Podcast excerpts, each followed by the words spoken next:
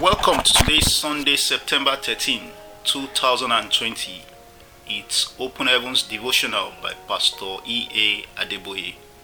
We shall be looking at God is Coming to Your Home, part 1 today.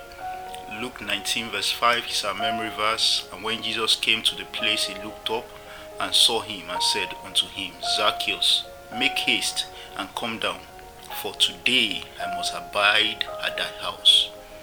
I read that same Luke chapter 19, verse 5 to 6 as our Bible text.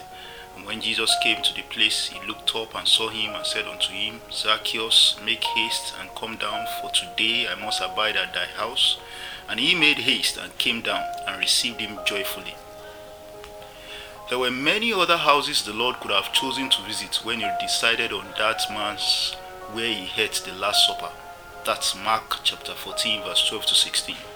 The Lord will visit your home this season in the mighty name of Jesus. Amen.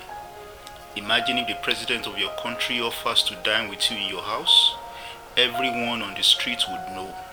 Even if you decide to keep it secret the day before or he or she arrives, security operatives would have been monitoring, making sure everything is in order. If that applies for a world leader, imagine the preparation for and the effects of a visit of the King of the Glory to your house.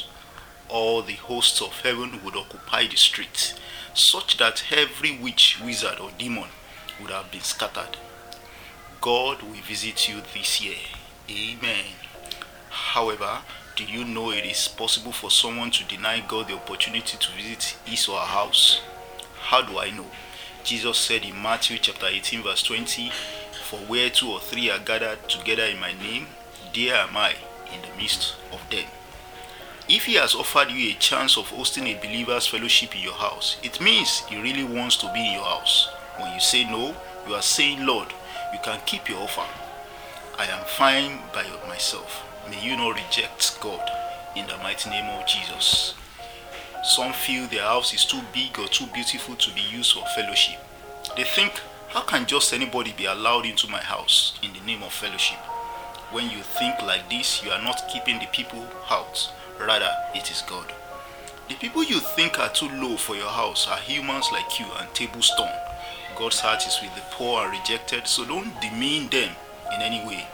Also, if your house is too big or beautiful for God to visit, then it would be just perfect for the devil to dwell in because there is never a vacuum in life. Be wise, let God in. Our prayer point for today is Father, please come into my home today and dwell with me. God bless you. Have a wonderful day ahead.